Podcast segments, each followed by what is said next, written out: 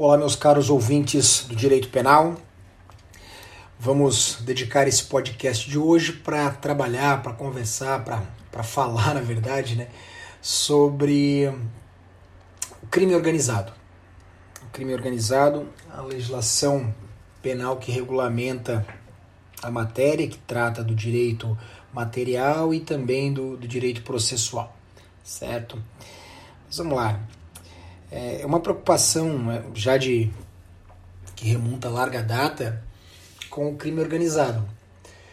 É, o criminoso ele parte de uma de uma atuação isolada, de uma atuação pontual e começa a atuar em teia, em rede, concatenado com outros com outros criminosos, montando uma, uma associação, uma organização e chegando até uma própria empresa do crime. Isso é bastante preocupante para a sociedade, para o Estado, posto que a, o criminoso ele se torna mais forte, mais poderoso e mais, mais dificultosa, mais dificultoso para a justiça, para o Estado justiça chegar até ele. Até porque ele se cerca, principalmente alta alta cúpula da organização criminosa, ela se cerca cada vez mais de, de mecanismos legais, financeiros, políticos, para se blindar e dificultar a atuação do Estado. Então, a, o combate ao crime organizado é uma, um dos grandes desafios hoje do direito penal. Isso já de, de larga data, essa, essa problemática ela vem ela vem sedimentando no Brasil. No Brasil e no mundo, né? Mas, falando do direito doméstico, é uma problemática que já remonta a larga data, o crime organizado. E eu costumo falar do crime organizado em dois, falando em dois grandes grupos. O crime organizado, aquele crime violento, aquele crime que, que atua, entre aspas, nas ruas, na, na escuridão, aquele crime que ocorre nas, nos locais mais inóspitos, o tráfico de drogas, o roubo de cargas, o roubo e desmanche de veículos, exploração sexual, o jogo do bicho, tem todos esses essas práticas delituosas, essas infrações penais que ocorrem na rua, vamos assim dizer. Talvez não seja muito feliz essa minha, essa minha, minha colocação, mas é o crime, crime da rua. E também temos a outra, outro grande grupo de crime organizado que é o colarinho branco o crime do colarinho branco, que é aquele que se dá nos escritórios, é aquele que se dá dentro das grandes empresas, das grandes das, dos grandes conglomerados empresariais, dentro das salas dos poderes constituídos, dentro da administração pública, que aí atua praticando crimes contra a administração pública, crimes até que não contra a administração pública, mas usufruindo, beneficiando-se da função de ser servidor público, da, do cargo público que exerce. Então veja, a gente tem esses dois grandes grupos de crime organizado, certo? E por vezes eles se comunicam. Esses dois, essas duas, duas espécies delituosas, elas são praticadas pelas mesmas pessoas, umas se beneficiando da outras, umas, umas utilizando das vantagens que a outra tem a oferecer. Aí nós criamos uma grande empresa do crime. E, por óbvio, cada vez mais difícil para o Estado conseguir debelar essa, essa situação calamitosa, certo? Então nós temos esse grande problema que é o crime organizado hoje no, no Brasil. E volto novamente à minha fala, o crime organizado dentro da administração pública, que é um, um grande problema, e nós estamos vendo isso aí na, na mídia rotineiramente. Tivemos aí algumas, algumas operações de âmbito, ou pelo menos de divulgação, de repercussão nacional, que foi a Operação Lava Jato, por exemplo, lá o, a, o Mensalão, o Petrolão, todas esses, aquela a famosa ação penal 470 que julgou o Petrolão, é, e todos esses casos, nesses pontos que eu, nessas, nessas ações e nessas operações, tinha a influência de organizações criminosas, organizações criminosas que atuavam no seio da administração pública, é, dilapidando o patrimônio público, ou ainda, ou ainda não, e ainda no seio da administração pública em conluio com grandes empresários, com grandes, grandes empresas e tudo isso dilapidando o patrimônio público.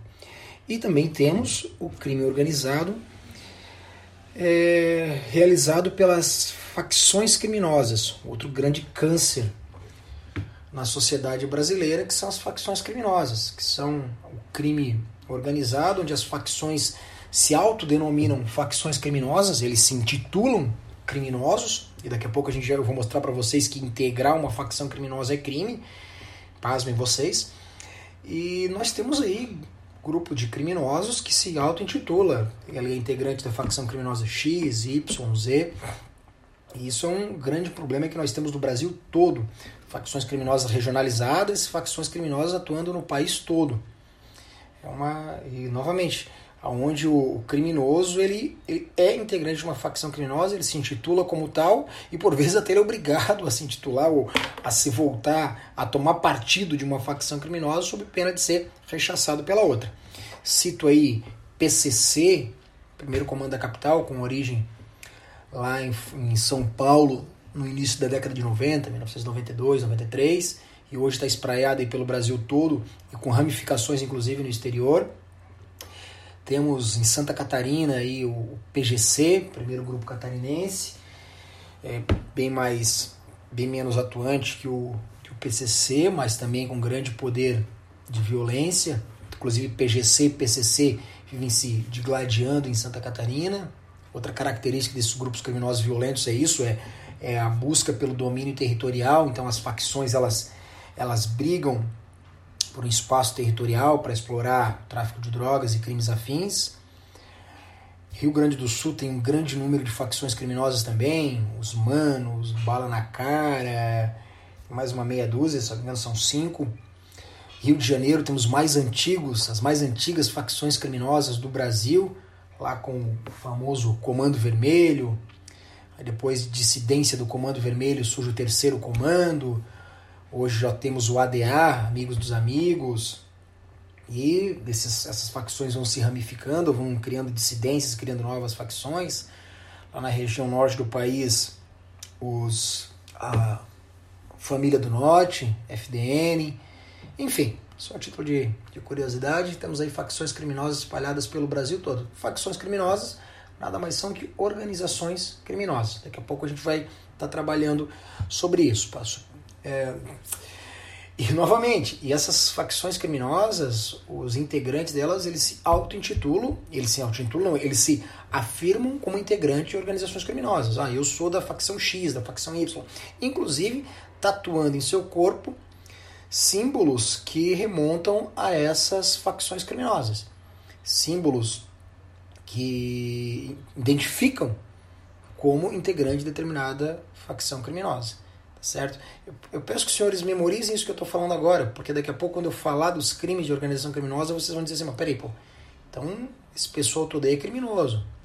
Todo mundo que integra organização criminosa é criminoso, então nós temos aí um sem número de pessoas criminosas. Mas é isso aí é, volto a falar, então o, o, o, integrante de determinada facção que ele tatua em seu corpo, ele identifica em seu corpo o símbolo da facção criminosa. Tá certo? Então vamos lá. Superado esse introito aqui, que é só para contextualizar e para instigar mais os estudos, é, que, que, mostrando para vocês esses dois grandes grupos de facções criminosas que nós temos, colarinho branco e o crime do não colarinho branco, vamos por assim chamar, o crime mais violento, e às vezes os dois caminhando de, mão, de mãos dadas. Vamos dar uma trabalhada então no histórico legislativo no Brasil sobre as facções criminosas. Só, ah, só antes disso, antes de, de adentrar nisso, é, organização criminosa é algo que é antigo, né? É antigo no Brasil e no mundo. Nós temos isso aí ah, espalhado, organizações criminosas espalhadas pelo mundo todo. Tem as as famosas organizações aí é, italianas, é, japonesa, Yakuza japonesa, as facções italianas que espraiaram seu poder aí pelo mundo todo, as organizações criminosas dos Estados Unidos do início do século do século 20, lá da década ainda lá do, de 1920, 1930, em que exploravam a bebida, época que existia a lei seca nos Estados Unidos, os, os gangsters americanos, todas essas eram organizações criminosas já já tinha a mesma ideia da organização criminosa que hoje a legislação brasileira busca coibir. Se a gente vê um pouco de filme sobre as máfias italianas, vai retratar qualquer filme que você procurar que tem um pouco mais de, de arcabouço histórico, que não é mera especulação, ele retrata a ideia das máfias italianas e são nada mais são do que organizações criminosas. É, tem organizações criminosas bastante sedimentadas, muitas delas familiares, né, com gênesis familiar, mas depois espraiando para um grupo maior de pessoas. Mas veja que as organizações criminosas é algo, algo antigo, algo bastante antigo e para exploração dos mais variados crimes, certo? Dessas que eu citei para vocês, a grande maioria é exploração o quê? Drogas, prostituição, tráfico de pessoas para prostituição, jogo do bicho, enfim, crimes que são extremamente rentáveis. Jogo do bicho aqui no Brasil, né? Jogo do bicho vamos chamar jogo de azar, então, aí a nível a nível mundial. Mas vamos lá, superada essa parte, agora sim, histórico legislativo.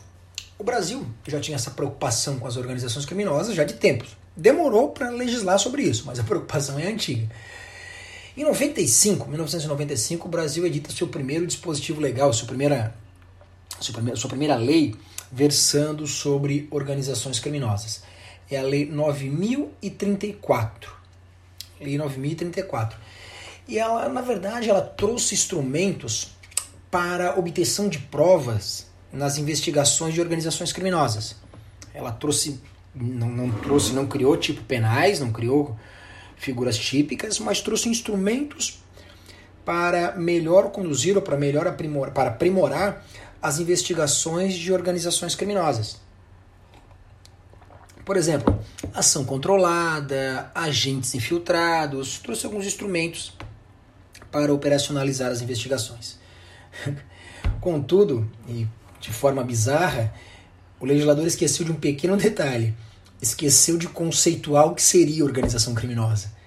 Você pode pegar essa lei, essa lei já é uma lei revogada, né? Lei 9034 de 1995.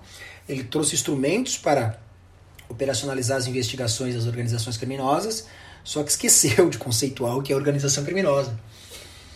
É, chega a ser bizarro isso para quem estuda um pouco de direito penal, né?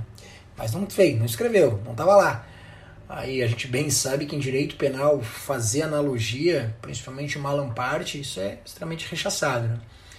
Aí eu tinha uma lei para tratar de organizações criminosas, só que eu não sabia o que era organização criminosa. A doutrina buscou trazer um conceito, mas nada nada definido, né? Ela a doutrina sugeriu e essa sugestão ela foi acatada num primeiro momento pelo STJ utilizar-se da denominação trazida pela Convenção de Palermo. A Convenção de Palermo é uma convenção das Nações Unidas para o combate ao crime organizado transnacional e lá no seu artigo 2 na linha A, ela traz o conceito de crime organizado. E a doutrina sugeriu utilizar isso aí para salvar a lei do crime organizado. Tá, vamos, vamos usar esse conceito. O STJ ele, ele aceitou num primeiro momento. Por um bom, um largo espaço de tempo, o STJ aceitou como, como válida essa, essa utilizar-se da Convenção de Palermo, que é uma, um, uma, um documento internacional, para, o, para completar a lacuna deixada pela Lei 9034. Inclusive tem um julgado do STJ nesse sentido, é, é um habeas corpus, habeas corpus 77.771, isso aí, 77771, 2008, o STJ entendendo como válido.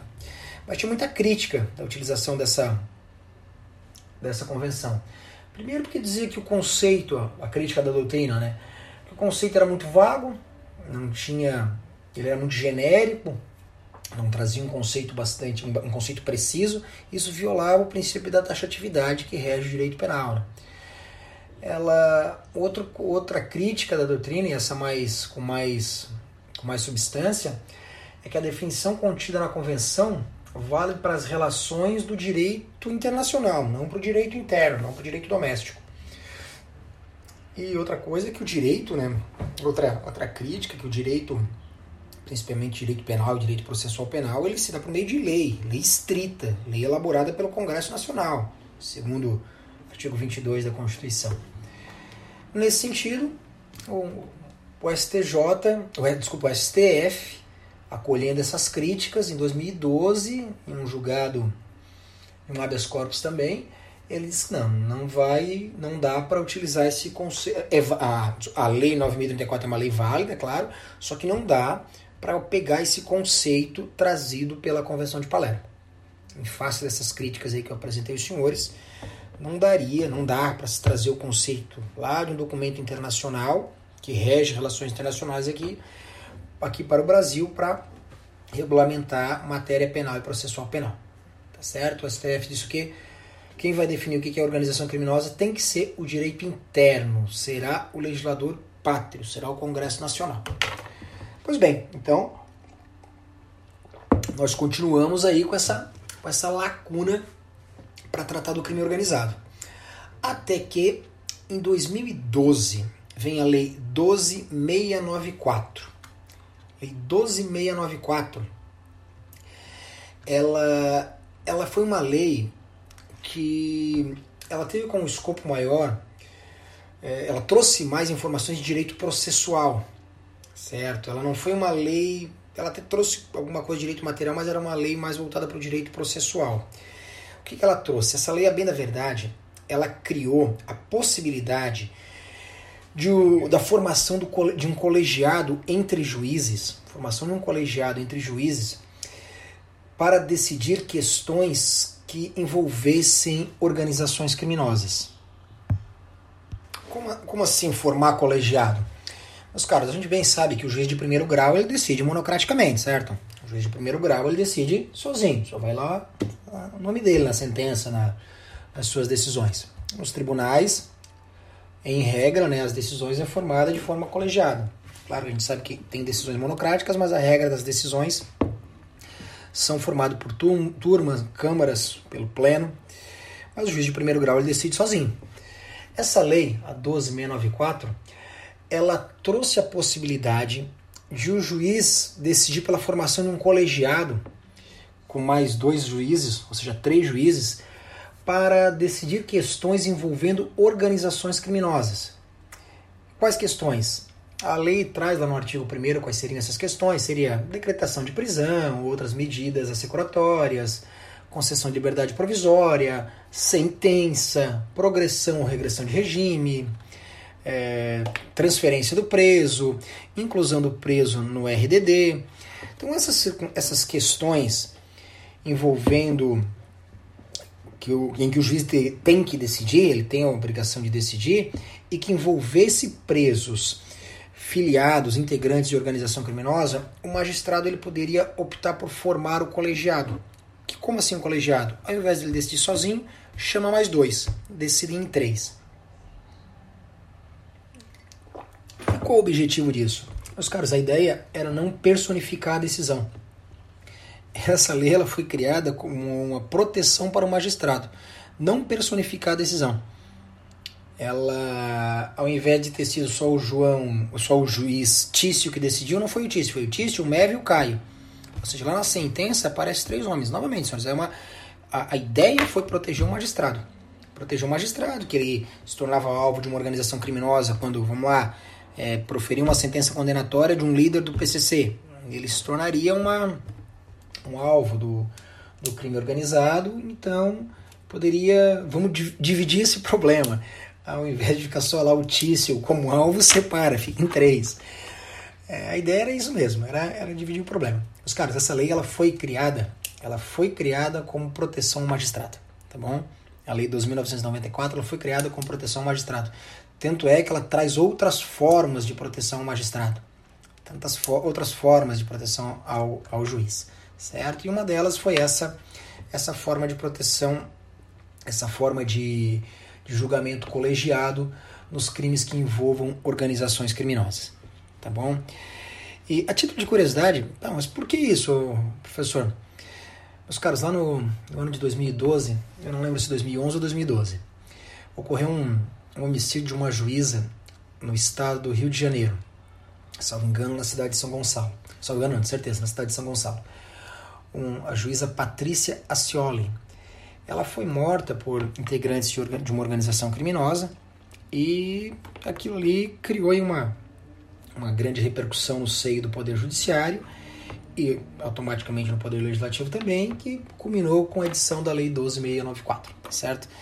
Eu já comentei em outros podcasts que o nosso, nosso Poder Legislativo ele não age, né? ele reage. Ele reage a impulsos. A gente pegar aí as leis penais, é, cada uma lei a gente tem um histórico antecedente. A lei dos crimes hediondos, eu tenho um podcast que eu falo sobre isso, a lei dos crimes hediondos, cada crime hediondo que está lá tem uma reportagem da Globo de forma antecedente. Pode ter certeza disso. E essa lei 12694 não é diferente. Mas voltando para a aula, então a Lei 12694 criou a possibilidade de julgamento colegiado dos crimes envolvendo organizações criminosas. E agora uma, a, o legislador trouxe o conceito de, legislação, de organização criminosa. Nesse contexto, ele trouxe, ele trouxe o conceito de organização criminosa.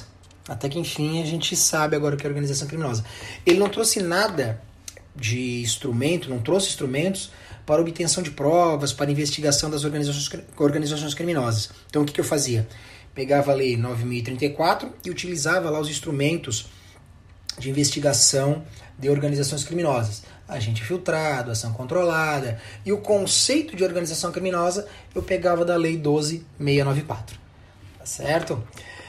Então vamos lá, ele traz no seu artigo 1, parágrafo 1, o conceito de organização criminosa. E o conceito é mais ou menos assim: considera-se organização criminosa a associação de quatro ou mais pessoas. Opa, desculpa, eu estou lendo aqui o conceito da, da, da Lei 12, da 12950.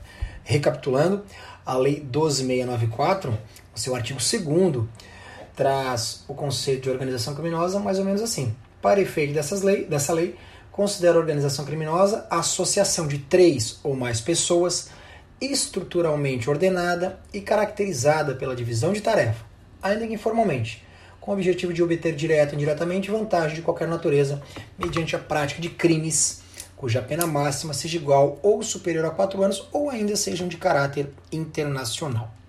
Transnacional, ela usa o termo, né? Pois bem, então aí a gente tem essa, essa lei em 2012, que ela veio para formar o colegiado de primeiro grau dos juízes, do, do julgamento dos juízes de primeiro grau, né? E aproveita-se esse conceito lá para a lei de 95, tá certo? Ficou meio enrolado essas duas leis, mas era o que a gente tinha em 2012.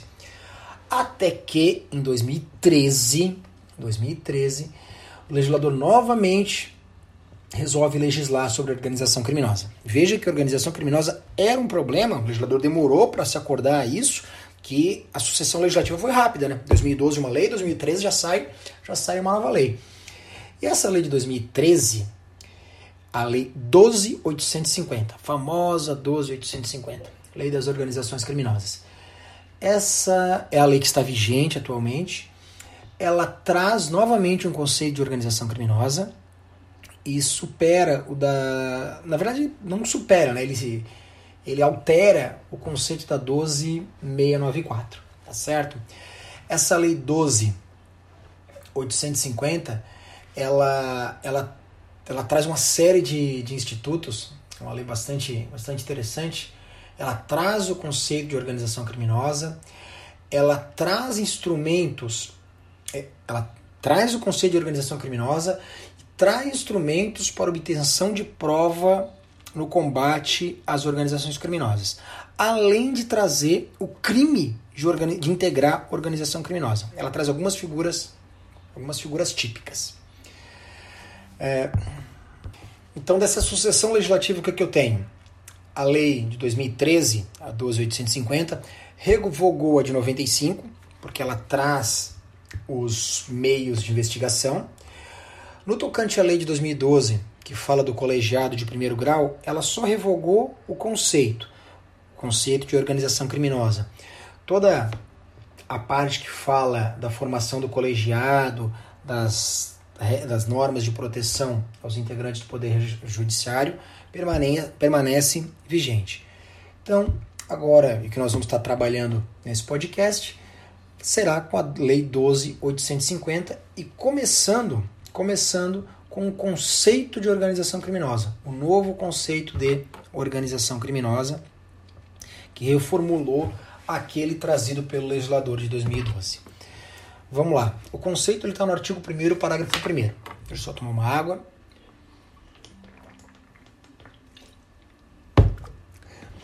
Com a seguinte redação: Considera-se organização criminosa a associação de quatro ou mais pessoas estruturada, quatro ou mais pessoas estruturalmente ordenada e caracterizada pela divisão de tarefa, ainda que informalmente, com o objetivo de obter, direto ou indiretamente, vantagem de qualquer natureza, mediante a prática de infrações penais, cujas penas máximas sejam superiores a quatro anos ou que sejam de caráter transnacional. Vamos lá, vamos dessecar esse esse conceito. Primeira parte do conceito de ordem objetiva é o número de integrantes, mais de quatro pessoas. Associação de quatro ou mais pessoas. Quatro ou mais pessoas. Essa, essa reunião ela tem que ser estável. Essa, essa, essa, a organização criminosa ela tem essa característica de organizar-se em pelo menos essas quatro pessoas, mas não de forma eventual não são quatro pessoas que se organizam para praticar um crime. Quatro pessoas que se organizam para praticar um crime, eu tenho um concurso de agentes, ponto.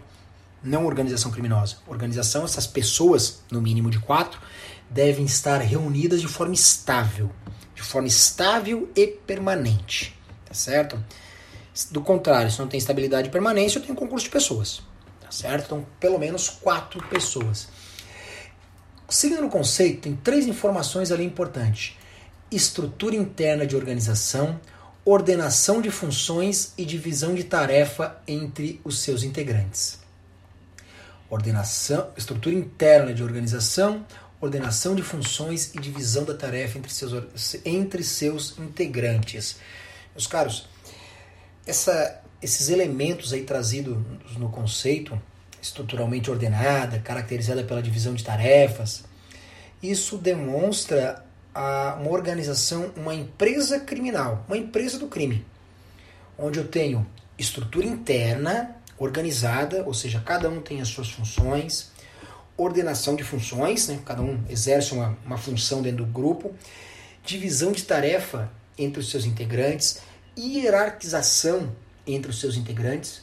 Veja, eu tenho uma empresa, eu tenho uma empresa que eu tenho um, um líder, eu tenho alguém que é responsável pelo, pelos recursos financeiros da organização, alguém que é responsável por, pelas armas da organização, alguém que é responsável pelas drogas, por levar a droga até o traficante, outro que vai ser o traficante que vai vender a droga.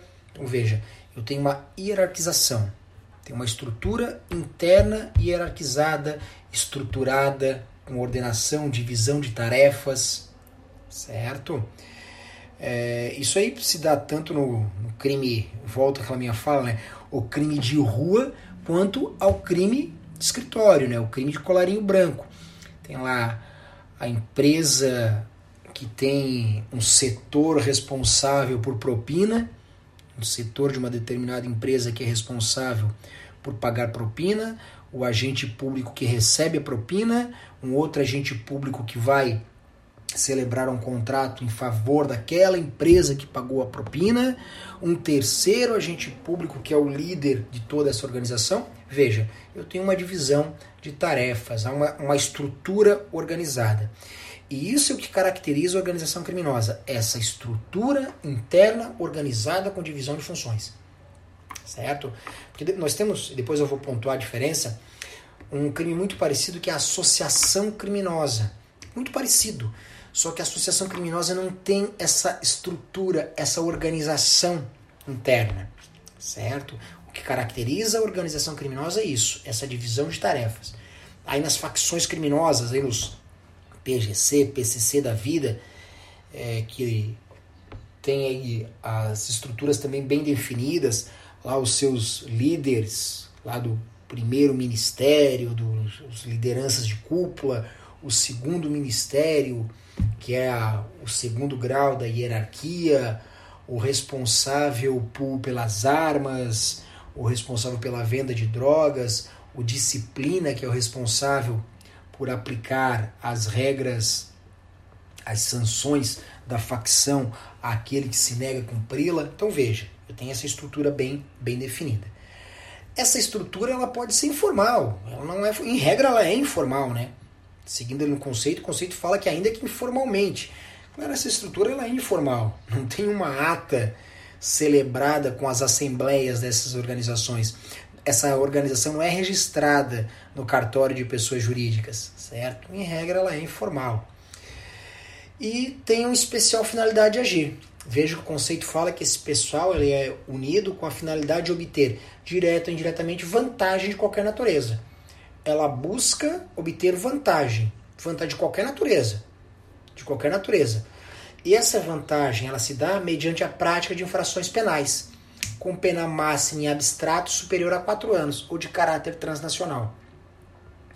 Então, para se caracterizar uma organização criminosa, eu preciso dessa estrutura interna organizada com pelo menos quatro pessoas é, que tenham como objetivo obter vantagem mediante a prática de infrações penais. Qualquer infração penal? Não, não é qualquer infração penal. Tem que ser uma infração penal que tenha pena máxima superior a quatro anos ou de caráter transnacional. Pessoal, não, não consigo ver exemplos. O exemplo fica fácil. Vamos lá é uma organização criminosa. Essa que eu falei agora, essas duas que eu falei agora. Uma no seio da administração pública, em que várias pessoas se organizam para praticar crimes contra a administração pública, crime de peculato, crime de corrupção passiva, corrupção ativa. Veja, todos esses crimes têm pena máxima combinada em abstrato maior de 4 anos. Peculato tem 12 anos com pena máxima combinada em abstrato. Corrupção passiva e ativa, que é o artigo 117, 317, 300 e 33, respectivamente, salvo engano, a pena máxima combinada em abstrato também é de 12 anos. Então veja, todos eles são crimes com pena máxima acima de 4 anos. Tá, professor, um exemplo de que não tem mais de 4 anos. Pensa o seguinte: jogo do bicho. Uma organização criminosa que explora o jogo do bicho. O jogo do bicho, a gente sabe que é uma contravenção penal. Ah, mas ali tem que ser crime. Não, não precisa ser crime. Veja só, infração penal. Pode ser jogo do bicho, pode ser crime ou contravenção. Certo? Só que tem que ser uma contravenção penal com mais de 4 anos. A gente não tem nenhuma contravenção penal com pena máxima superior a 4 anos. Então o jogo do bicho não daria. Por mais que explore esse jogo do bicho com a organização de mais de quatro pessoas, que, que, que rotineiramente acontece, em que tenha divisão de tarefas, o que também rotineiramente acontece, estrutura interna organizada, com objetivo de permanência e estabilidade. Só que o jogo do bicho é uma contravenção penal que tem pena máxima bem inferior a 4 anos. Está lá previsto no artigo 50 da, do Decreto-Lei 3688 de 41, a Lei de Contravenções Penais. Você vai ver que a pena máxima combinada em abstrato é bem menor que 4 anos, certo? Então não daria, não dá. Não vai caracterizar a organização criminosa. Salvo se for de caráter transnacional, porque veja que o conceito fala superior a 4 anos ou de caráter transnacional, ou de caráter transnacional. Tá certo? Então, independentemente da quantidade de pena, se a infração penal ela se der, ela ocorrer em mais de um país, ela transpor as fronteiras do país. Tá certo? A lei ainda fala faz ali uma, uma figura equiparada. É, diz que essa lei também se aplica às organizações terroristas. Ela fala ali também no seu artigo 1 no parágrafo 2 ela estende a, os instrumentos previstos nessa lei às organizações terroristas. Esse dispositivo ele foi inserido pela lei do, terrorismo, lei brasileira do terrorismo, de 2016, bastante recente, né, a 13260, e diz que a, as organizações terroristas também são aplicadas, às organizações terroristas também são aplicadas os institutos dessa lei. Aqui também fala que essa lei ela pode ser aplicada àquelas infrações penais previstas em tratados ou convenções internacionais quando iniciadas a execução no país e o resultado tenha ou devesse ser ocorrido no estrangeiro, ou reciprocamente. Esse primeiro, esse segundo dispositivo que eu apontei para os senhores, ela nada mais fala que a, a, a, possibilidade de aplicar a lei quando há a transnacionalidade. Né? Começou a prática do delito no Brasil e o resultado ocorreu ou deveria ocorrer no exterior, ou vice-versa, se aplica essa, essa lei. Aqui alarga um pouco aí o princípio da extraterritorialidade lá que a gente aprende lá no artigo 7 do Código Penal. Mas não vamos nos debruçar sobre isso, só a título de, de apontamento, para não passar batido, que ela se aplica a essas infrações transnacionais e também às organizações terroristas. Certo? Dito isso, então, superamos essa primeira parte, que é o conceito de organização criminosa, que é a parte mais umbilical dessa lei, a parte mais. É, a, a, gênese dessa, dessa legislação, que é definir o que, que vem a ser organização criminosa. Ok? Superada a parte ali do, do processo do histórico legislativo, nós temos então esse conceito que nós temos que memorizar de forma absoluta. Vou repetir. Organização criminosa é aquela associação de quatro ou mais pessoas, sendo que essas pessoas elas são essa organização ela é estruturalmente ordenada e caracterizada pela divisão de tarefas, ainda que informalmente essa organização, essa estruturação. E ela tem como objetivo obter direto ou indiretamente vantagem, de qualquer natureza, mediante a prática de infrações penais, cuja pena máxima combinada em abstrato seja superior a quatro anos, ou ainda que essas infrações penais sejam de caráter transnacional. Tá ok? Dito isso, encerro esse primeiro episódio para no próximo nós já começarmos a falar do crime de organização criminosa.